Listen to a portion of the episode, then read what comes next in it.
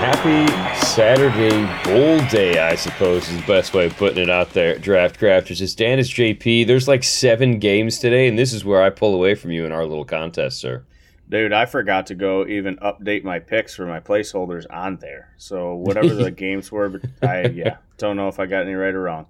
You may want to do that. Well, again, like I said, we're thankfully enough. It's Saturday morning, so there's still plenty of time for you to go in and check on those games to see if uh, maybe you can probably play a little bit of catch up right now. I'm kidding. I'm actually not sure uh, who is in front right now. All I know is that I'm seven and four because uh, my my hot take on uh, Georgia Tech losing to UCF did not did not happen. Whoops. And that's the Yeah, crazy part about bowl I season. honestly have no idea. I'm trying to pull it up as we speak.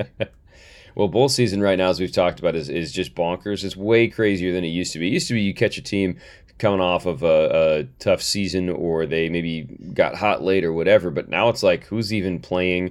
Is- Are people injured? Are people in the transfer portal? Are they moving wherever? And like just all kinds of craziness. And so it's you got to check daily, hour by hour almost, just in these matchups. It is. I mean, it's. I honestly haven't paid a lot of attention to some of the bowl games so far No. because it's. I don't even know who's playing in them, so it definitely pulls a little bit of that uh, that intrigue away. But we're not even talking about college football today. We've got all next week to preview some stuff there. I mean, we'll probably take a minute to talk about uh, the playoff games in and around everything else we're doing to talk about what's going on in the NFL draft. But today is our NFL show for the week, if you will. And it's a time for us. And again, we have games on Saturday now, thanks to uh, everything that's going on with college football being done with its regular season. So there are football games today of an NFL like nature, and there are players to talk about because we are doing kind of like a little checkup, if you will. On where the young players are at for each team in the NFL. And so we start off like we usually do with the AFC North. And uh, why not your Bungles? Because that's kind of what they've been doing this year. Whoa, come on now. Actually, no, they've been on a little bit of a tear lately. Yeah, I mean Jake's been in there making things happen too. Surprisingly, Mm-hmm. um, just without your boy Chase, I don't know how that's working out for you for your fantasy league. Poorly. Not not great.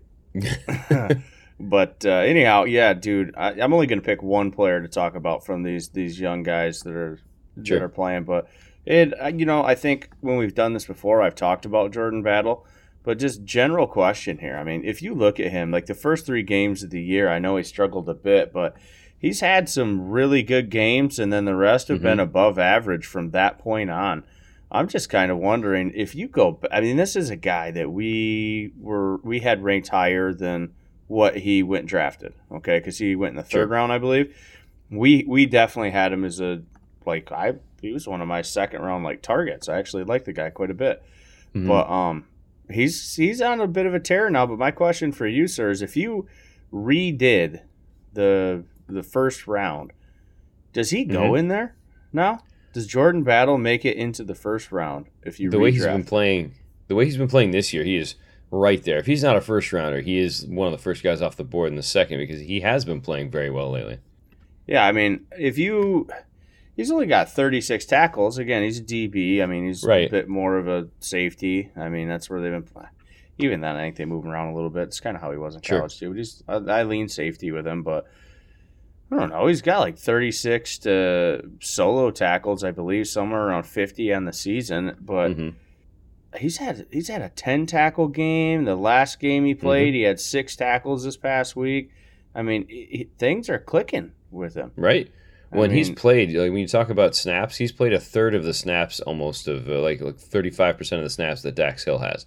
So for the numbers Mhm. he's got in not a full time role, it's really solid start for him. Yeah, and Dax Hill's a young player too. I mean, while we're honest, I was only talking about one, but man, you talk about the the Bungles, as you say, doing a great job in the back end of that defense. Those are two young, high potential safeties that they have. So between Jordan Battle and Dax Hill, which there's a bit of irony there, considering they're Michigan and Bama. Right. Now I'm mad at Jordan Battle. Let's only talk about Dax Hill, Ha. considering it's gonna be to a- happen.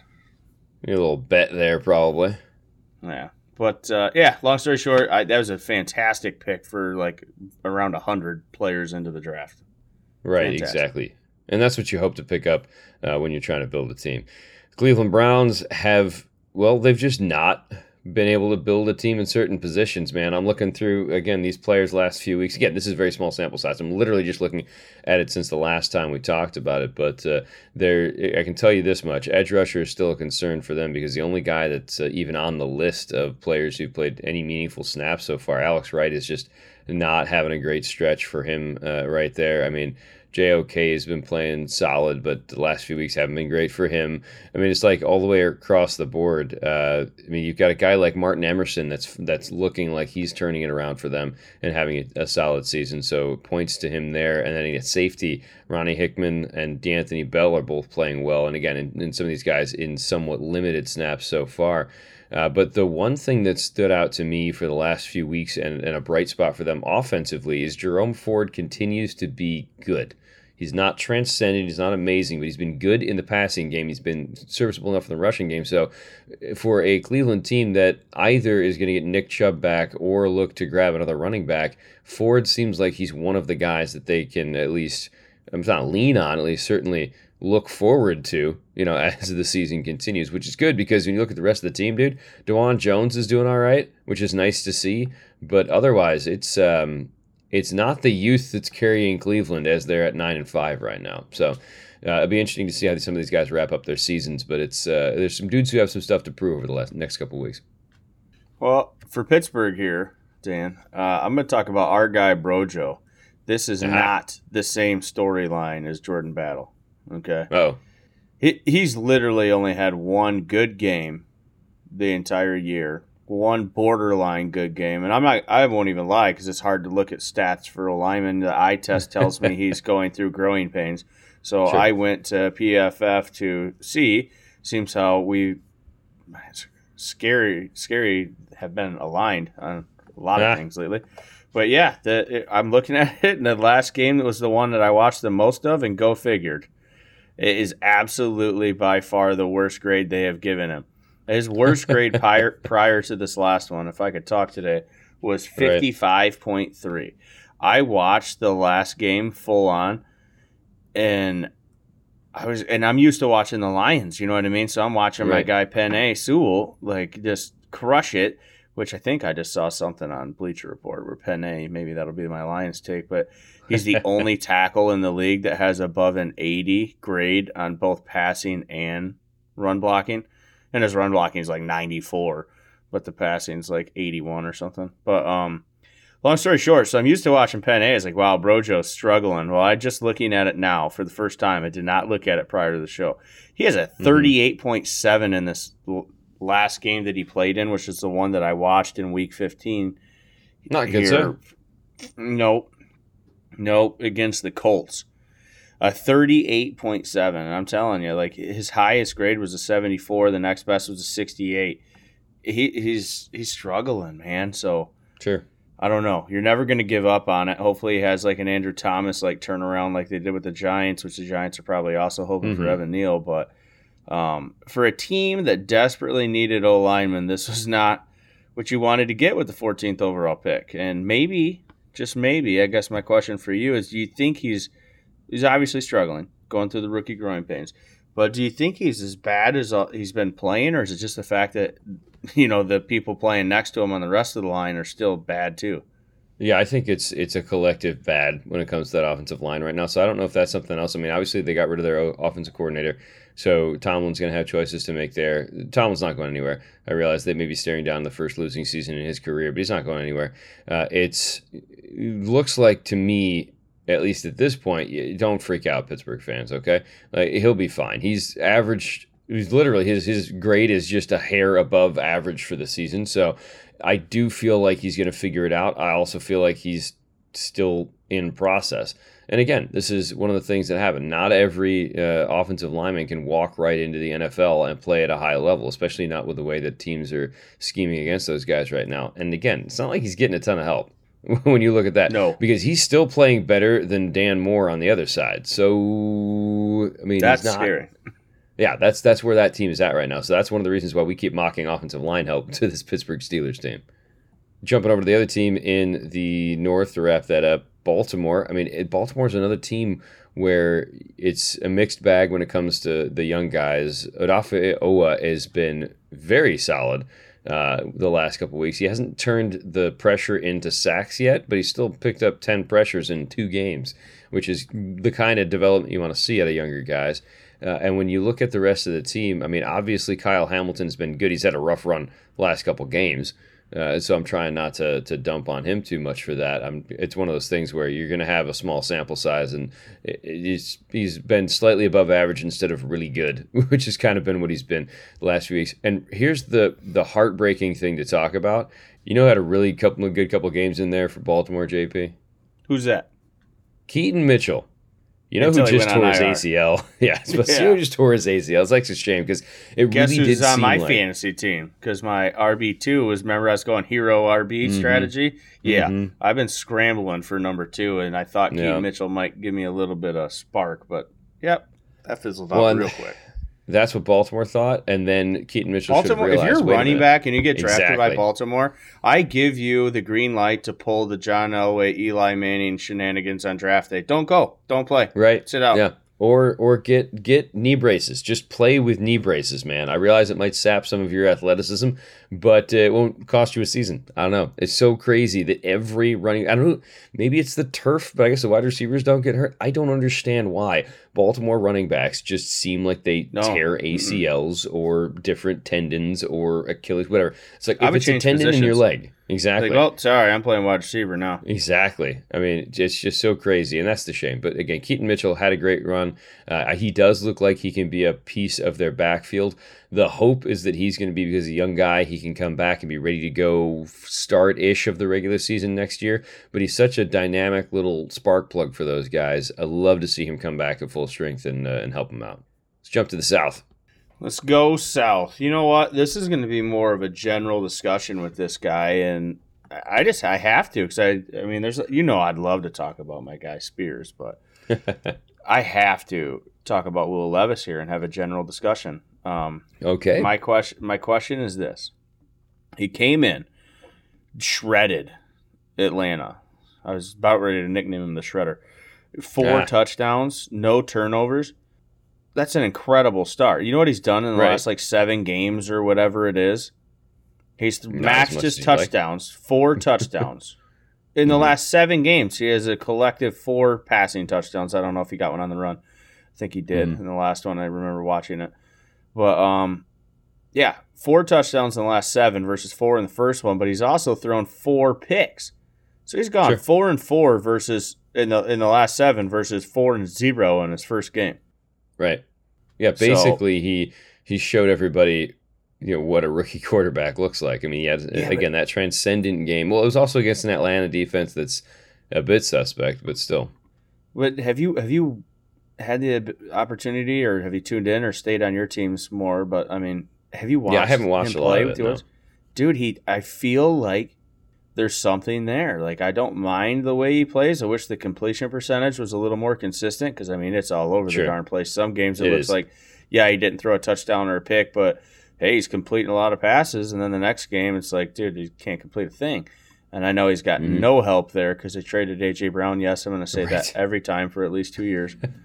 um, I, like I, I, don't know. I guess the, the general discussion portion is with a deep quarterback class, like you said, we even think there's like six. Is there any temptation for Tennessee to go grab someone?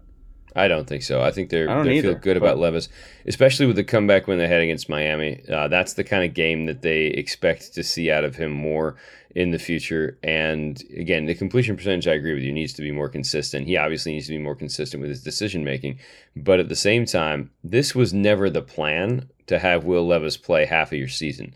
The hope was that you could get through the whole year with Ryan Tannehill and uh, run one more time at crack at the at the division title, and then he's out the door. And then you got Will Levis, who's had a year to sit uh, before jumping in. And I think anytime you come in and light things up the way he did the first game, people are like, "Oh my gosh, well this is just going to change everything." And look, he's done exactly what you expect a rookie quarterback to do since then, in the sense that he's been up and down. Now the good thing we can say for him is he's still even on passing touchdowns and picks, which is about what you expect out of rookie. I mean, people forget Peyton Manning sometimes. They forget that he had like an astronomical touchdown interception ratio his his first year back when you could still get away with that. Uh, so that's the thing. I'm not concerned about Will Levis right now. I'm pleasantly surprised with him so far this season. That's kind of how I feel. I mean, statistically, outside of the first game, it doesn't back it up. But when I watch it, it's like, man, this could be their guy. Yep, there you go. Uh, and again, a team that's uh, hoping that they have their guy who's been on the bench most of the years, uh, Anthony Richardson, with Indianapolis. So we're not going to focus on him. Obviously, he hasn't been playing the last few weeks. But uh, when you look at the guys in the last couple seasons that have been, like, again, so I'm looking at the last three years, right? Uh, and this might have to do with the fact that he went against Brojo and taught him a few things. But Kwity Paye has had a very good last couple weeks for him. I mean, dude's graded out an 87-1 in the last three weeks, and it's been because he's gotten pressure, because he's gotten a few sacks in there, and he's just he's played well, and he's and as part of that, uh, Dayo Odeyingbo has been on the other side of the line helping out as well, and so both of those guys have been playing well for them, which is encouraging for a team uh, that's needed to restock, if you will, at the pass rushing uh, end of things. And it's also been helpful because, let's be honest, Jaylon Jones, Juju Brents uh, have been playing some corner for them, Darrell Baker as well. Uh, young guys playing corner and young guys, at least the last few weeks, kind of struggling playing corner. So that's an area that I'll be curious to see how they they change uh, the narrative, so to speak. But a, a, player, and I'm not sure how familiar you are with this guy because uh, when you look at uh, players and when they've been drafted and how much they've been playing, Nick Cross got drafted in the third round by uh, the Colts last year, and in two seasons he's played 228 snaps. But his last three games, when he's actually been not starting but playing a decent number of snaps, like right around 30 each game, he has been significantly above average every game. Uh, and so this is curious to see if he's gonna if he's taking a hold of this opportunity and gonna run with it. But Nick Cross is the guy that I'm curious to see how he finishes out his season because if he finishes as strongly as he's been doing the last couple games, they got themselves a safety that can that can sit there for a few seasons for him. I think they're probably hoping that they got that. I, you know, we were you know, Nick Cross wasn't a guy we were high on or low on. He was kind of there. It was a fair pick. Right. So, I don't know. I kind of like that. You know what's a tough team to talk about here for rookies, Dan? Yeah. The old Jaguars. Seriously, something man, we like, haven't been able to say for a while. Uh, yeah, I mean, Antonio Johnson and Yasir mm-hmm. Abdullah and Tyler Lacy. These guys have barely touched the field. Right. Um, uh, Elijah Cooks barely touched the. Yeah, it's it's a good problem to have. Basically, the only ones that have had, or the basically the only guy who's had consistent playing times, Anton Harrison. I don't want to talk about him. He's been terrible. yeah, he's been rough. Um, so, and he was a guy I was high on. So there's one you can poke fun of myself. Maybe I will talk about. I love the athleticism with that guy. I did not think mm-hmm. that he would struggle at right tackle like this, and I'm starting to wonder. I mean, they can see how it goes next year with him, but if he continues like that, you might find yourself having a super athletic guard. You might be kicking inside, but even then, I don't know. Because you got Scherff yeah. in there. I know he's not getting any younger, but um, right. I guess what I was planning on talking about, I just do two mini takes because you kind of got one on Harrison, whether it was planned or not there. Um, Parker Washington basically has not touched the field until like the last few weeks, and he's been doing okay. I mean, he's I think he's got like almost 20 targets and like 12 receptions and 100 yards and a couple tutties in the past three games or so. So, mm-hmm. um, maybe uh, I, I, I don't know. There's not a, not a lot to work on, but I mean, for a, for a five, ten, maybe 200 ish sixth round pick, we'll see. Three games is not mm-hmm. a great sample size to figure out if he did anything. I mean I don't know, Dan. There's not a lot to sure. talk about here. It's not me bashing on the Jags. It's just the fact they've had so many good young players for so long. It's hard for these guys to crack the field. I mean, right. The biggest takes is the one that they really needed to work was Anton, and he's struggling. Right. Well, I'm going to nudge back real quick uh, while we're talking about that too. I just pulled up numbers because you know me, I like to bounce around and, and you know, analytic the crap out of this because you know I'm all of 5'9 and 170 pounds. So uh, it just you know, makes me feel better when I can talk numbers at least. I looked at the tackles and the guards and said basically offensive linemen drafted in this year that have played at least 20% of the snaps so far. So that puts you at about 200 some odd snaps. If you played at least those, that's what we're looking at.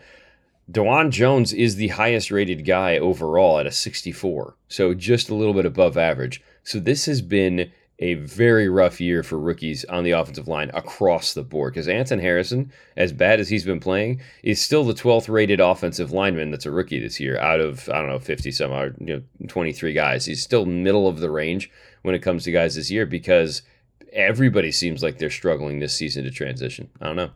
Yeah, I don't know. Maybe maybe that makes them feel a little better. I, I have no idea, but well, I can tell you, tough. I'm still uh, right on, uh, spot on with uh, Houston on where they need to focus because the only defensive lineman that's played enough snaps to qualify for the last three games uh, has been Kurt Hinish, and he has not played well. And so they need interior defensive line help. But the good news is for them, uh, it, it's it's okay because Will Anderson is still playing well. So you, know, you got that going for you, which is nice. And uh, when you look at the rest of the team, Derek Stingley continuing to play well. So he's a guy that we were curious about because of the tape and how little we had uh, off of his one great season at LSU and his one okay season after the injury.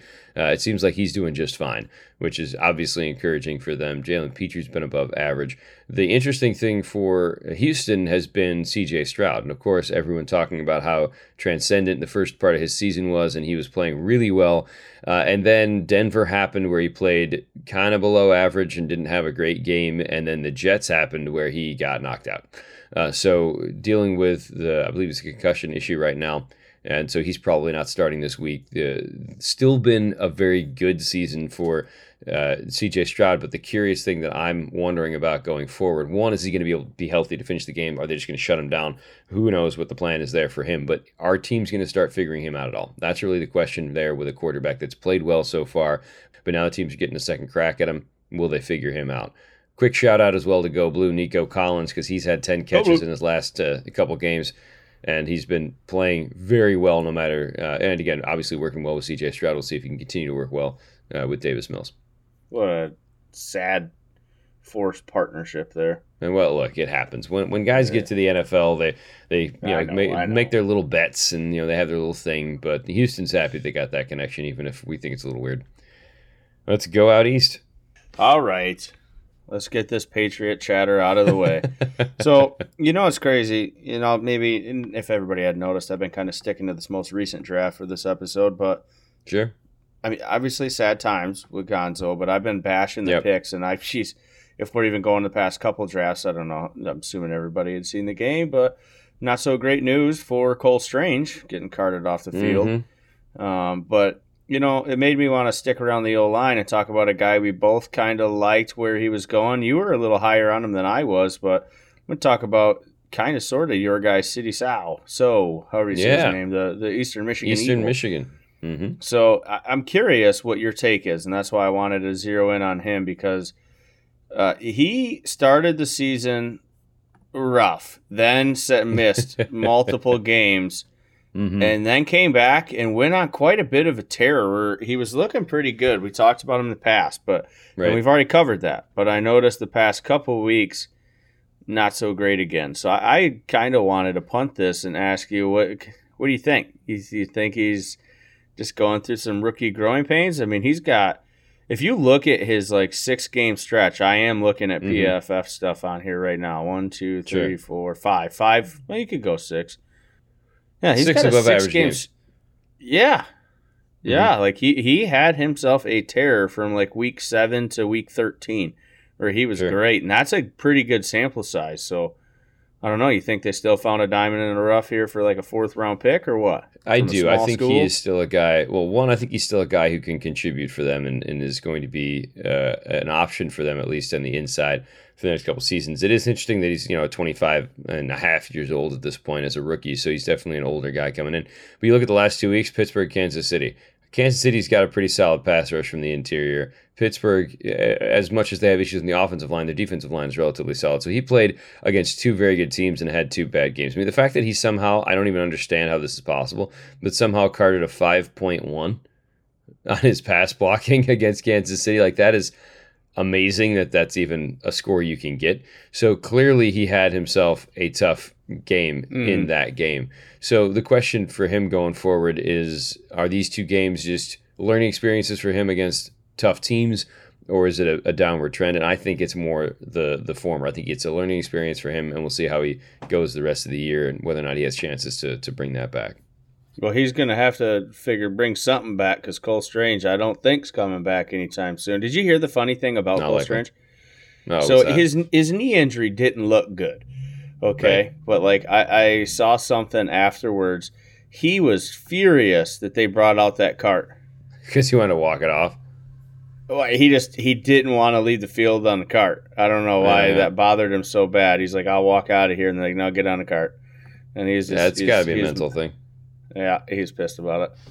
Funny. Yeah, and look, I like hey. I, I, Okay. I respect anybody who wants to be tough, but there's a point where toughness, and again, sometimes it's the younger guys.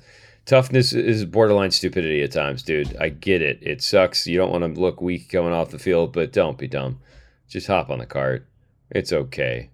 That being said, Buffalo, uh, Greg Rousseau has been solid still for them. And again, this is I, I'm not doing quite as much the the rookies as you are, but uh, looking at guys again over the last three seasons, over the last few weeks, which has been good for them because when you look at the rest of the defense and who's been showing up, I mean Christian uh, Benford is the only other guy that's had you know solid games so far in the last few few weeks for Buffalo, which they need out of their younger guys because this is a team that expects to make the playoffs and is on the bubble, very much on the bubble of uh, of playoff uh, period. And it's fun looking at uh, different players. Look, dude, you know who has had the best last three weeks for the Buffalo Bills?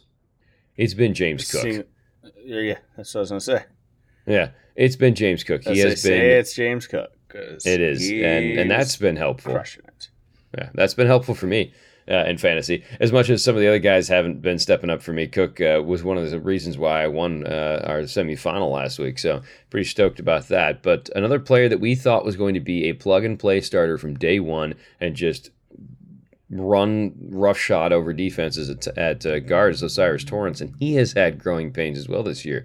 He's had another tough. He's he's slightly below average when you look at PFF for the last few weeks. He's still playing all the snaps. He's still in there. He's still doing it, but it's been rough. Uh, But Spencer Brown has been kind of a, a brighter spot, if you will, uh, as he's kind of into his third season and improving at uh, at the right tackle spot. But he's shown that he's better at run blocking than pass blocking, which is a little bit concerning overall when you're talking about a team that throws the ball the way that uh, Buffalo does. So that's something that they're definitely going to want to to pay attention to. But James Cook, welcome to the party, man. Loving that Buffalo has finally found themselves a consistent running back that they can lead that team a little bit.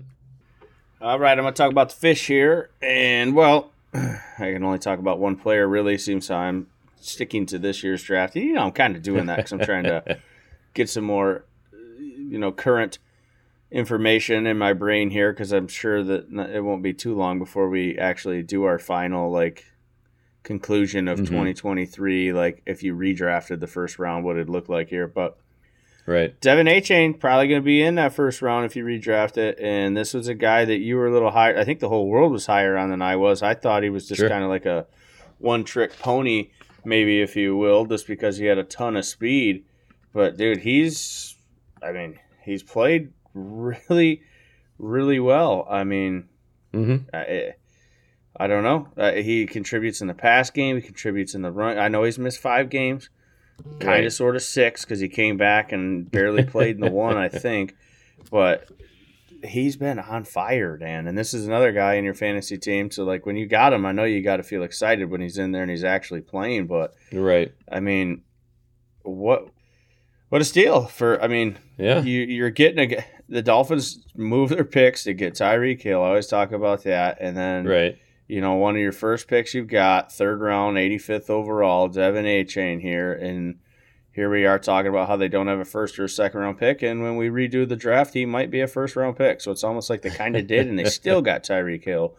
So talk about the fish just getting eh, winning the lottery all the way around. I mean, I don't know if you want to Sure. say anything about him, but he's he's been No. averaging like a eight plus yards a carry.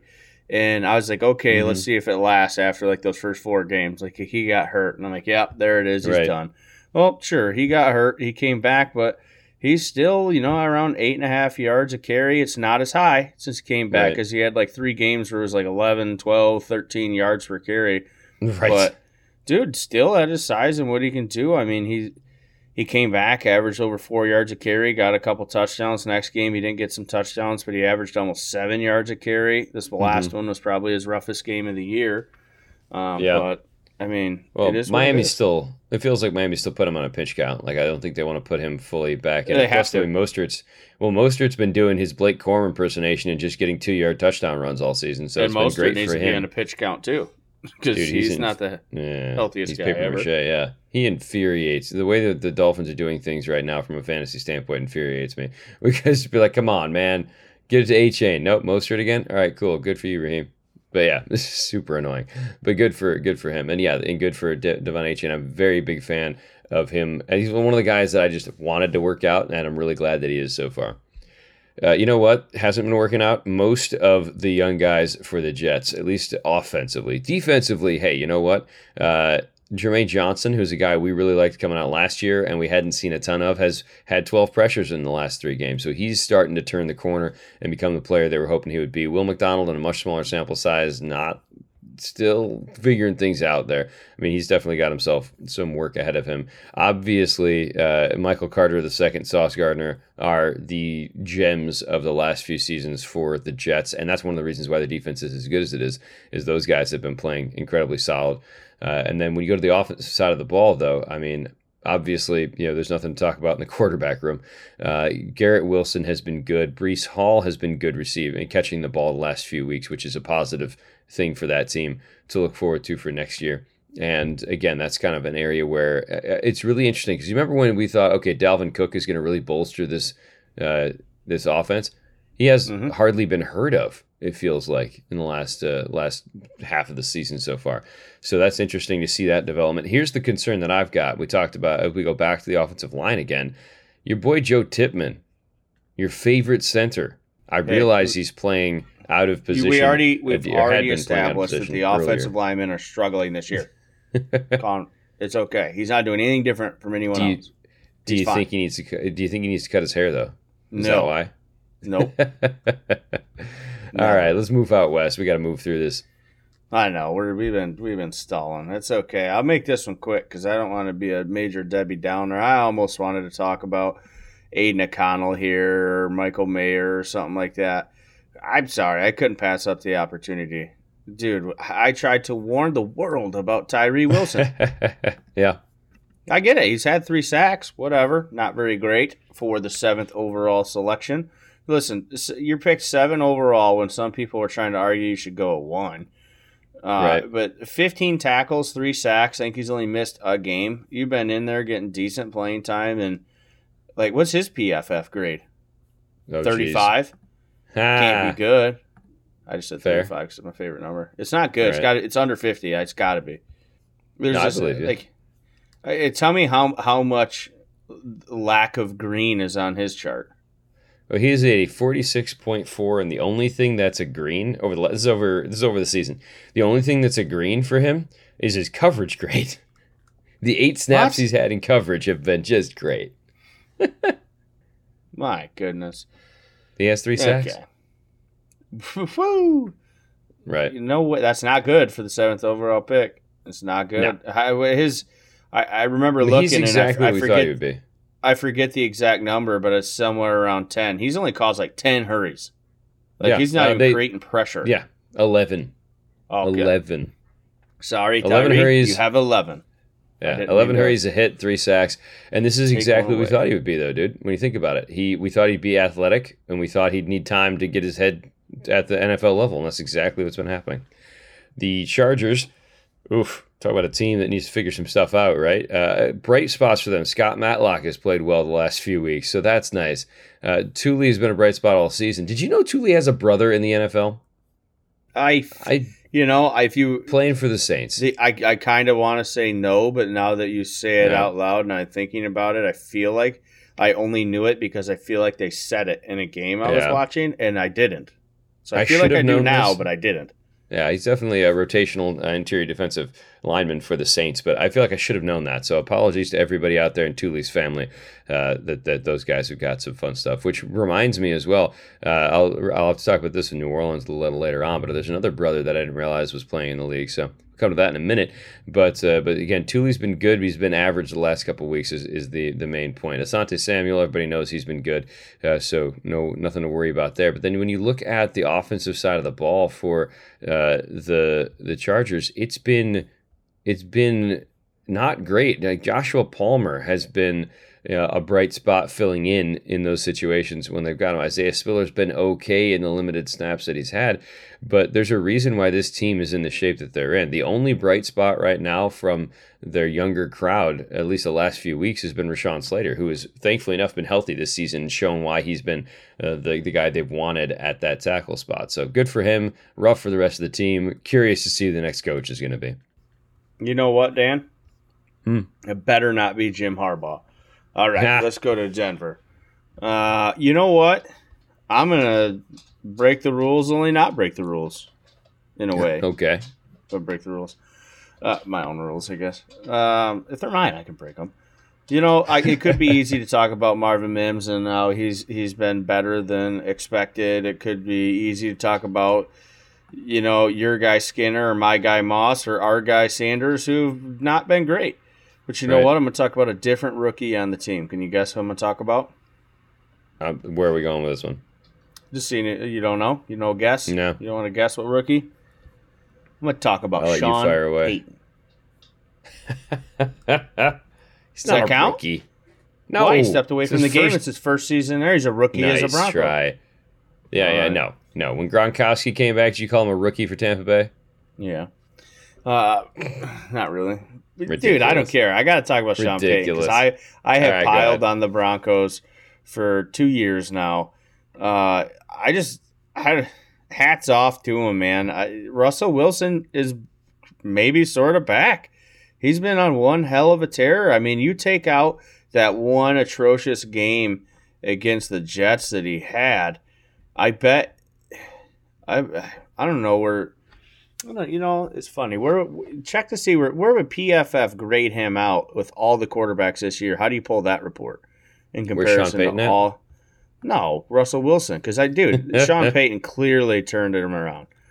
I Mhm. almost want to say Sean Payton should be coach of the year for what he did because Russell Wilson like looks completely different than last year. Maybe Russ was hurt. I don't know, but he's Sure. he's been playing great. He's been Overall, playing great. PFF for Russell Wilson. Wait, hold on. I bet he's got to be in the top ten. he is fifteenth. Damn. Okay. I figured PFF would love him just because of the name. Well, they're hitting him hard. Like he's got a he's in the seventies for pass and run, but he's at thirty five point two for fumbles. okay. They're hitting I- him hard on the fumbles. I don't hate that. I don't hate When that you do all. passer rating, But you Mhm. passer rating, he's eighth.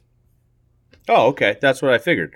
It, that's kind of what I was I, when I say ratings. Yeah, I thought he'd be somewhere in the top ten. I get it. Denver's only seven and seven, but I mean, his completion terrible start to the percentage has got to be up. It's it's up. His completion percentage is up six percent. He's already got eight more touchdowns than he did last year with three less picks.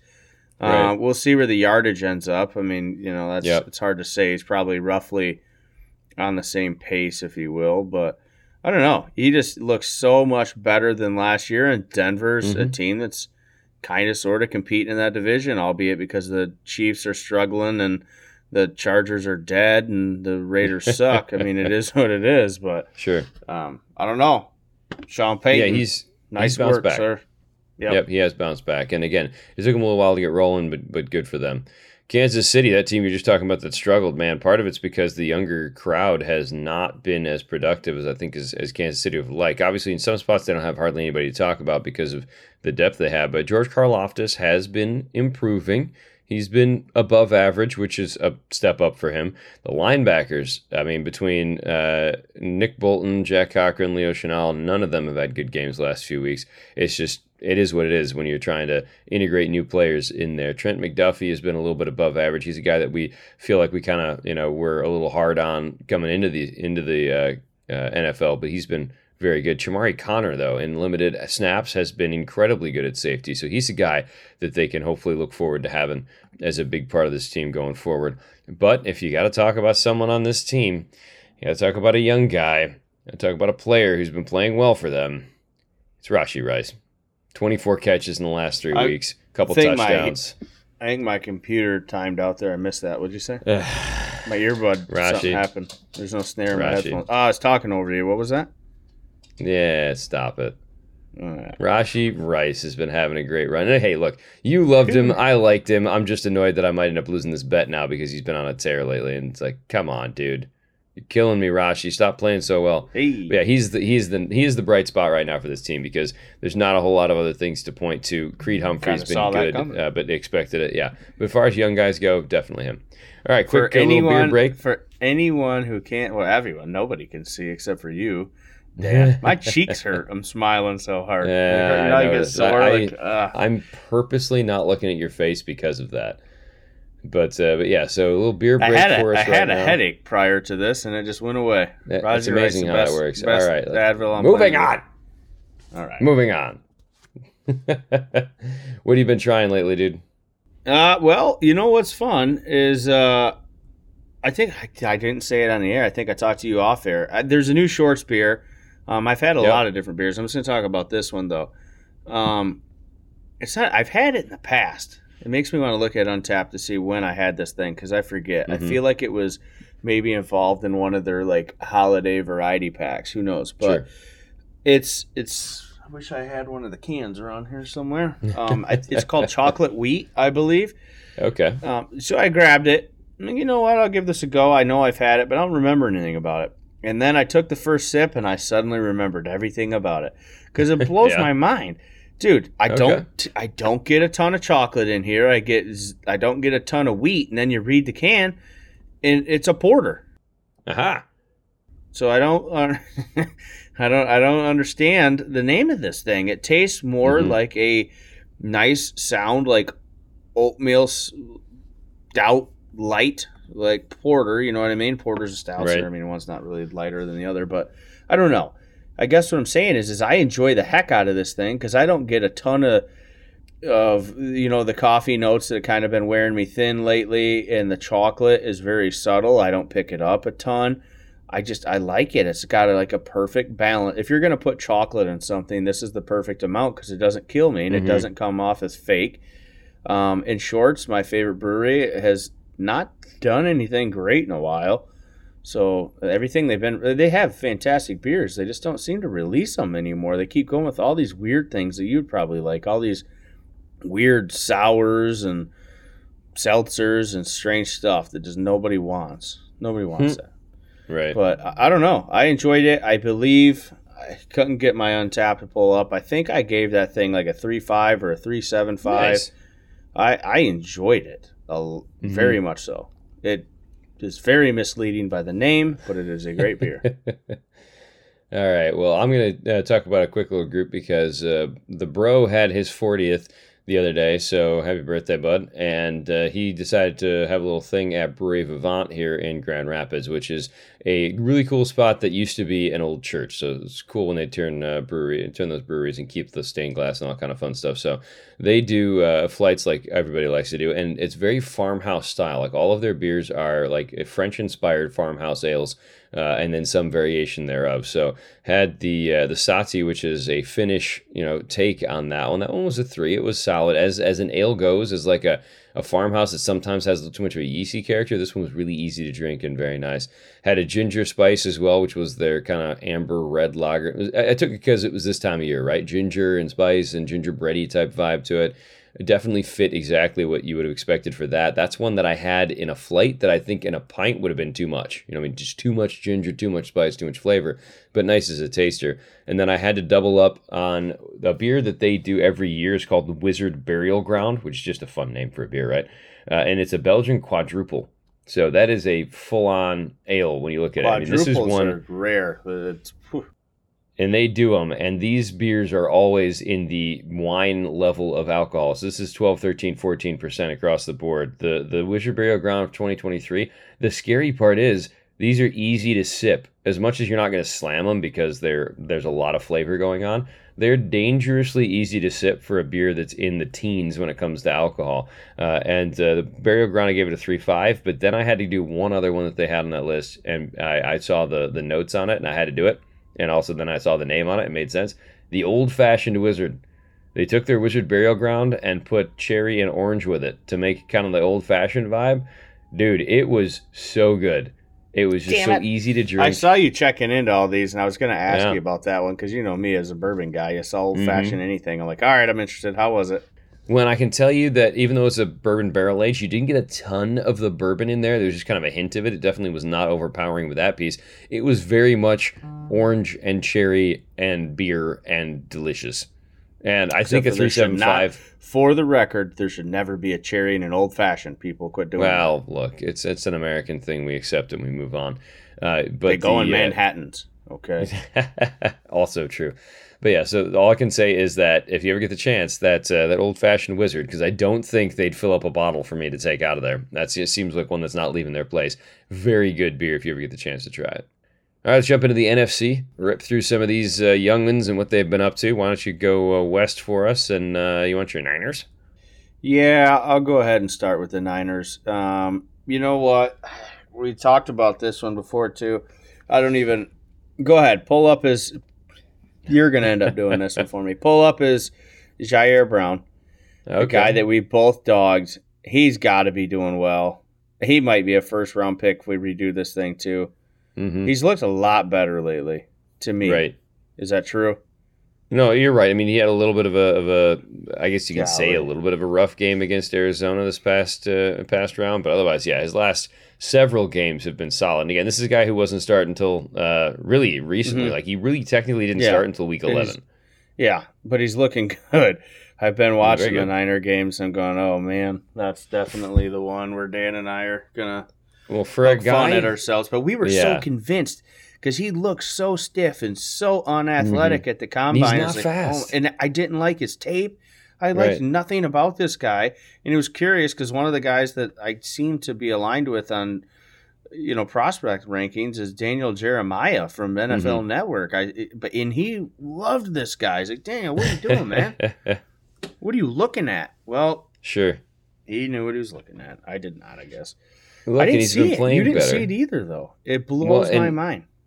He's they found a good spot for him playing free safety because free safety is in my opinion is more of the the position where well it's forgiving but it's also mental in the sense that yes obviously if you're athletic you're going to play well at free safety because you're roaming around whatever but you're watching the game develop and if you have a football brain which seems like Ji'Ayir Brown does, you can compensate for not having as much athleticism because if you see where the ball is going and you get the jump on it, look, if you get a jump, the difference between 4 3 and 4 6 is not that big of a deal.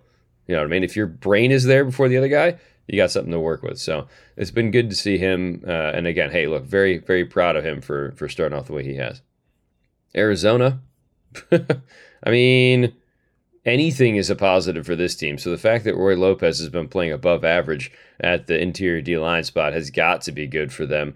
Uh, it does look like they BJ Ojulari has finally gotten himself a couple hits. He's he looks like he's starting to round into form, but he's still a work in progress for for them with that position.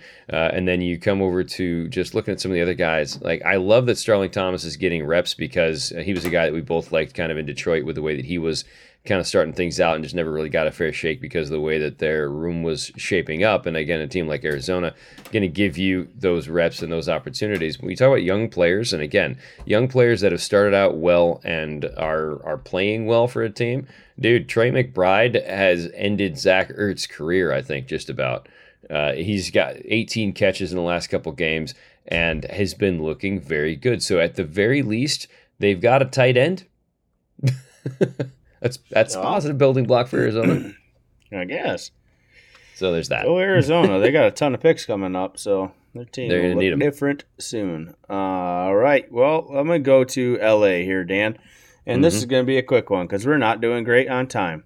Uh, but I am gonna give you a homework assignment with it that you can look up Okay. right now. Go ahead and pull up Kobe Turner while I talk about this. But Ah. dude, what I want to say is, sure, I'm sure Steve Avila's probably struggling a little bit because every old lineman has. But dude, Puka, Avila, Turner, Young, all these guys are great, and I've been saying it like every episode. But if we redo this first round, dude, Young, Turner, and Puka might all be in the first round. But I'm willing to bet if you've got Kobe Turner up, his whole entire chart is green. Well, not quite, but he is Seriously? a 78 overall. But his How many aren't numbers, green? they don't like his tackling numbers. How The- many his- games or how many weeks was he not green?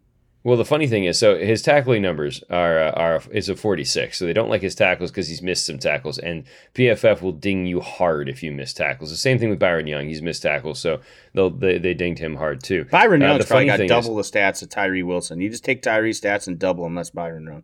Well, look, I mean, yeah, he, it, the only thing that he, the only uh, player he's not doing better than is Kobe Turner. when you look at how that stuff's playing out. But the funny part is the other number that's not in the green for him, JP, is his coverage grade, and he's had zero coverage snaps. So you know, but like as far as the overall weekly grade though, how many like don't do specific things, just the overall Okay. grade. he's had three that aren't green, and those three are still above fifty. He hasn't had a bad they're, week. are they like they're like yellow green? Well, yeah, that's what I mean. It's like 52 is his lowest. He has not had a bad week all season. He's good. He's a great pick. He's one of my guys. Mhm. Had a pound the table for him. Nice job, LA. My goodness. And we might play them in the first round and beat Stafford on our home field. It's Sorry. it's going to be great. And again, this is a guy that they got in the third round, so you got to Yeah. be happy about how that worked. It was a guy that I was drafting every single time in the second. There you go.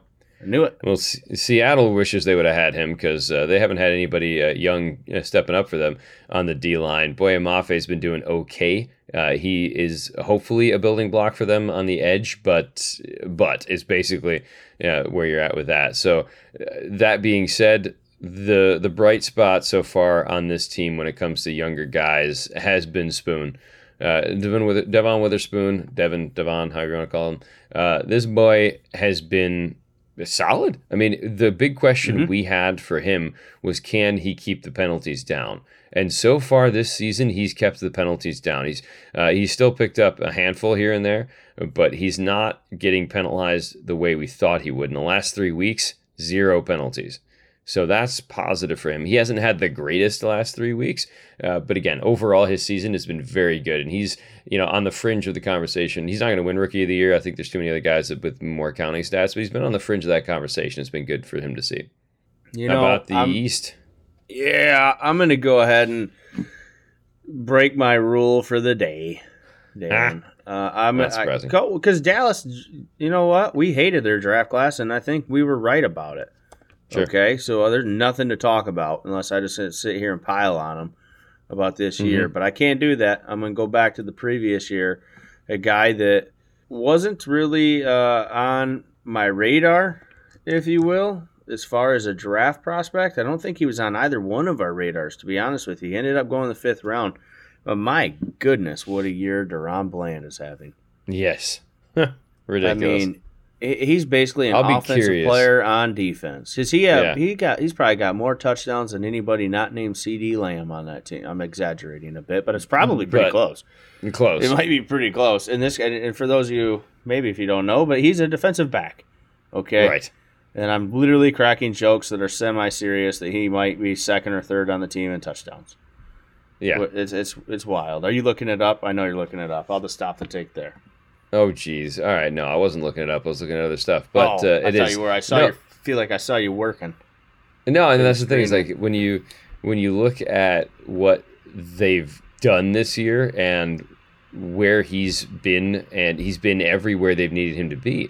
I mean, don't get me wrong. He's sitting at a 90 right now because his coverage grade's a 90 because he's got all of the picks that he's got. He's got uh, he's also only given up like 50% uh, you know on the receptions. He's got six pass breakups. The, the eight interceptions, dude.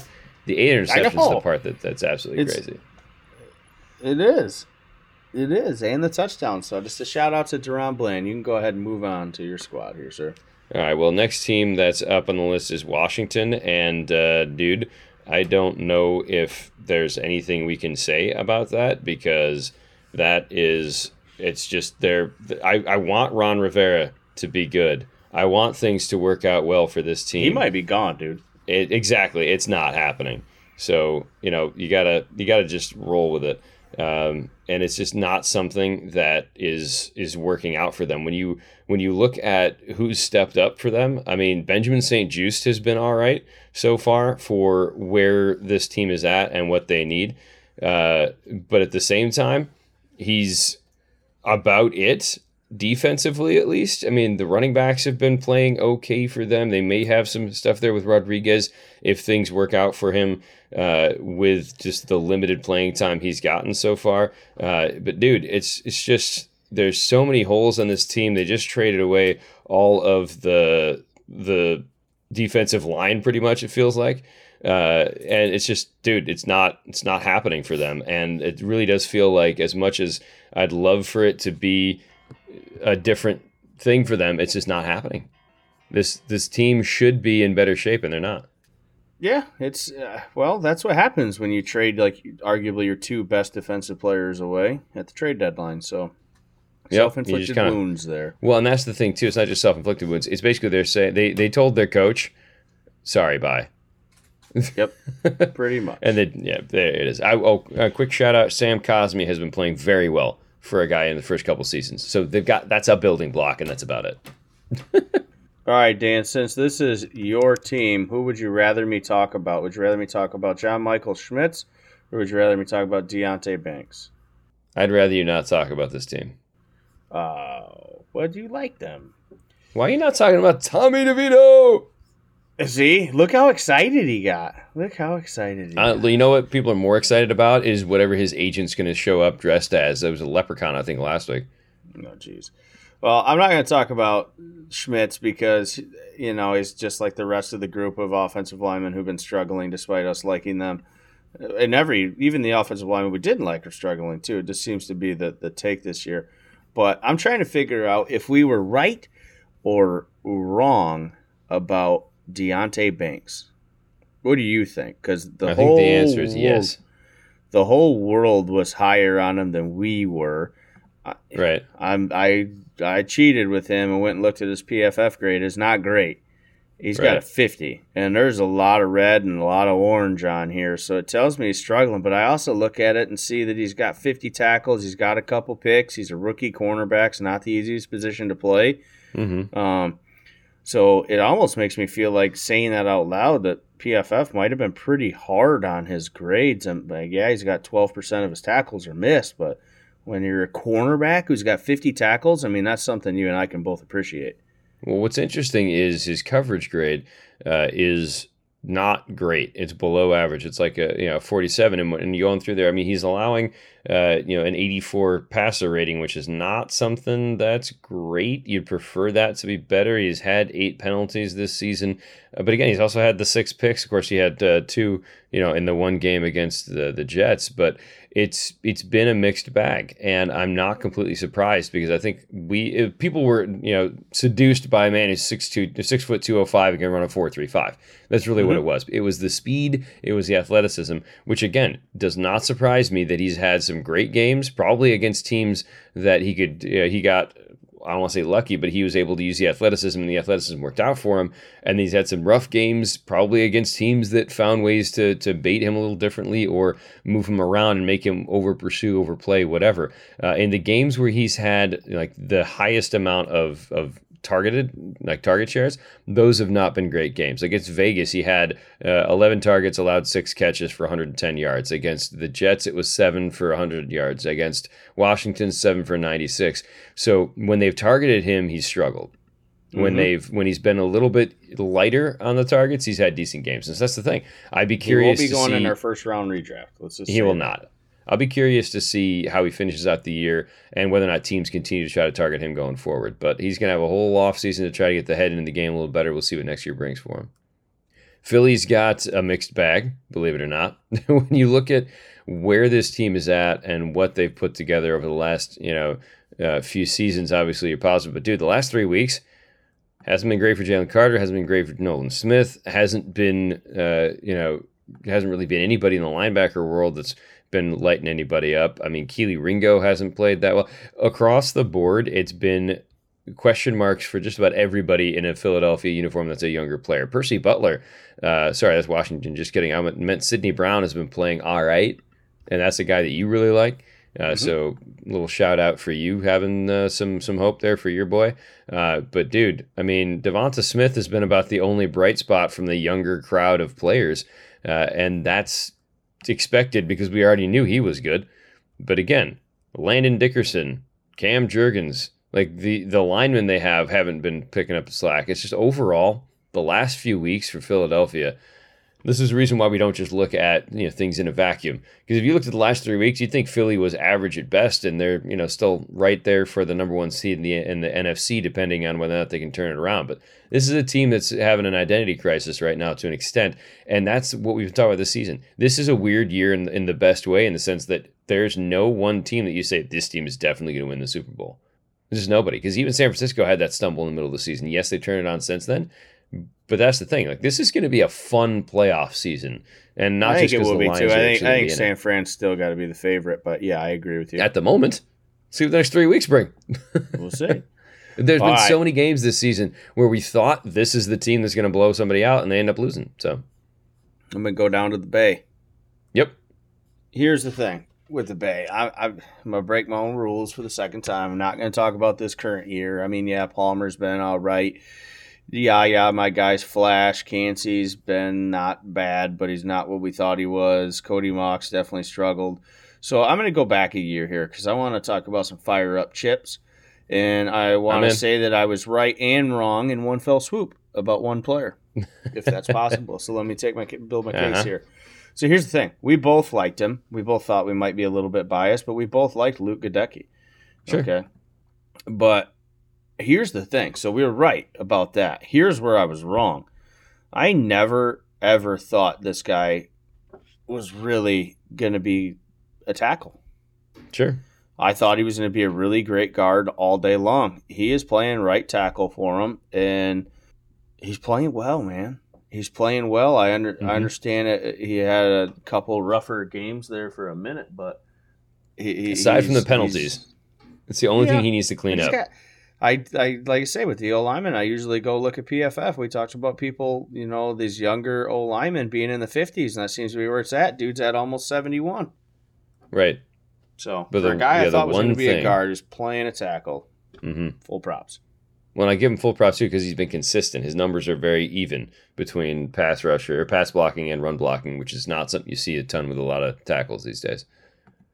All right, so Atlanta, um, weird, weird mixed bag for Atlanta, which makes sense for a team that's seven eight. Dude, we are a couple of bounces away this week from three teams being tied at seven and eight in that division, depending on how things go, which is just going to set up for a, a hilarious finish for the South, which we knew was going to be kind of a dumpster fire. Uh, the only thing that surprised me is that there's at least three teams that are within sniff of uh, 500 right now. Uh, but that being said, Ta'Quon Graham has had a decent you know last few weeks, so that's a positive development for them. Zach Harrison is a player that is slowly starting to put it together. Again, only like 69 snaps over the last three weeks. He's still trying to get his footing, but he's at least grabbed a sack and he's starting to show a little bit of promise there, which is encouraging. Um, and then when you look at the the rest of the team, Clark Phillips, dude, I know we I like that little dude. He's still adjusting to the NFL. Let's just let's just call it what it is.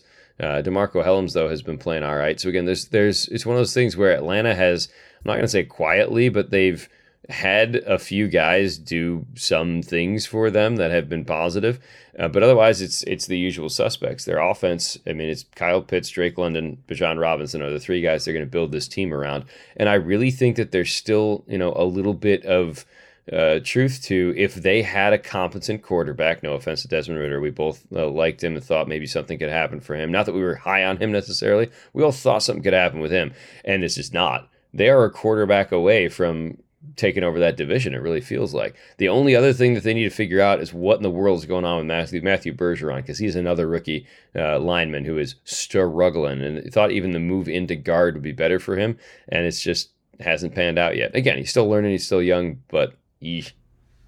Yeesh. This is gonna be a quick take for Carolina, man. I'm gonna go through a gauntlet here, real fast. And- I'm surprised you have anything to say. Go ahead. I, well, I don't, so I'm gonna say a lot, if that makes sense. Bryce Young, not looking good. Mingo, Mhm. not looking good. DJ Johnson, mm-mm. Chandler Zavala, I don't know. He struggled. Now he's not on the field, and it is what it is. Jammie Robinson, mm Go back to previous year. Ikem Ekwonu, definitely not sixth overall pick. Not what we thought he was going to be. Max Sad. Harrell, nope. Smith, nope. Barno, nope. Mays, nope. Barnes, nope. Go back to the 2021 draft. Horn, nope. Marshall, nope. Christensen, Tremble, Hubbard, Nixon, Taylor, Brown, Smith, Fletcher, Hoskins. What I only Is have there one a- question for you. is there something that you can hang your hat on if you're anybody who's involved in scouting or drafting for this team over the past three years? What are you hanging your hat on? They're blaming the coaches. Uh huh. That's the only thing they can do. That's what I was going to ask. Like, do you think it has anything to do with the coaching, or is it just bad drafting? Bingo. Because I don't think Frank Reich is as bad of a coach as they were making him out to be this season. Maybe he didn't have the right plan in place for uh, Bryce Young, but I honestly think they don't have the right personnel outside of your boy Zavala, who you know got hurt. It's just oof, just oof. It's a pile of Yeah. oof, Let's ugh. move on. Yeah. Uh, well, New Orleans has got uh, some weird notes. Uh, Bryan Bresee, my boy, is finally getting almost average, and that's the compliment that I have for him. Bryan, pick it up, dude. Uh, it- he looks like he's a little bit soft right now, too, man. I don't know what's going on with that boy, uh, but he's still figuring things out. But here's the note that I uh, alluded to earlier. You know who else has a sibling who's playing well right now in the in the NFL, uh, or rather is a sibling that we don't talk about much. Uh, Nephi Sewell, another man, member of the Sewell family. He's had a good run the last couple of weeks, so it's good to see that. Uh, and then otherwise, when you're looking at this team, dude, uh, the the one other bright spot, your boy A.T. Perry had himself a nice game. That's my this, guy. uh, this past week, and he's starting to turn the corner and starting to get to be a better uh, better rookie. So good news for them there, and that pretty much wraps it up for New Orleans because they are very average and it shows. All right. Well, let's go to the North, sir. The greatest division. Wrap us up. league. There you go. Well, you know Minnesota. what? I, I had a completely different direction. We've gone on way too long on the show, but I had a different direction to go. But you know what? It was it's it's this is just going to be fun and add to the drama, if you will. You Ooh. talked about how you were just you're frustrated with how Rashee Rice is probably going to win the bet, and for me, right. you know. But dude, just this past week, your guy Addison got six grabs for 111 yards and two tutties. Come on, you're still in this thing, very very much so. So I'm going to give a shout hilarious. out to Addison. A to keep throwing fire or gasoline on the fire for our bet here, and the fact that uh, well he had he had a hell of a game. So and I was kind of I was wrong about Addison in a way. I thought he'd be okay. I didn't think he'd be as good as he is. So He stepped up admirably given where he was at, but uh, Mhm. but yeah, it's it's neck and neck right now because Rashee is ahead of him on catches. So you know, Mhm. it's uh, it's a little rough for me right now. But Uh, but Addison's got a little bit more yards, not a ton, but I think he's got one or two more touchdowns too. We may just end up buying each other a bottle. We'll see what happens. But uh, it's- dude, Chicago. Um, uh, I mean, um, it's They fleeced the Panthers. Just they fleeced. The, I mean, look, that is the highlight right now of the season uh, for the Chicago Bears. And Tyrique Stevenson's been playing okay, which has been good for them to see that. Uh, he's still he's certainly not a lockdown corner, but he's at least trending in the right direction for them. Jaquan Brisker has been all right. But dude, when you look at this team and all of the things they need to figure out going forward, uh, they do not have many building blocks. And let's just let's just put it. I think that's the nicest way I can put it is that they don't have a ton of building blocks. I mean, even uh, a guy like uh, like Darnell Wright, Braxton Jones, they're two tackles that you seem to, to think could be good pieces, are both just a little bit below average or right around average right now. So it's it's. Oof. Remember the dreams that Bears fans, including our buddy Skyler, had of the playoffs this year? Mhm. Whoops! I mean, they're That still I five and that was nine. not happening. No, they're still five and nine, which is better than last year, but it's just whoops. That's about all I got to say for the Bears. It's a big old pile of whoops. Well, What for about the these cheddar Packers, heads? I'm gonna poke poke some fun at myself here. Double Okay. fun, uh, dude. Jayden Reed. Um, I remember chuckling a little bit when they took him in the second round because I wasn't high on Jayden Reed. Definitely wasn't high on him anywhere near the second round. Wasn't a bias thing because he's a Sparty. Boy, he's he's played pretty darn well, and I just want to go ahead and say this: we're talking about how we were impressed with Addison and Rashee Rice and their rookie statistics. If you look at Mhm. Jayden Reed, he's not too far off with 54 grabs, Right. just barely under 600 yards and six touchdowns. So he's been doing similar things as those It- two. it- so It does crack me up that they have young wide receivers that are playing well now that Aaron Rodgers is gone. Yep. I still refuse to be positive about the Packers, but yeah, those are all good notes for them. Uh, and then we'll see where it goes from there. Lucas Van Ness has been playing a little better too, so good to see your boy uh, getting some better reps in, even if it's for the wrong team.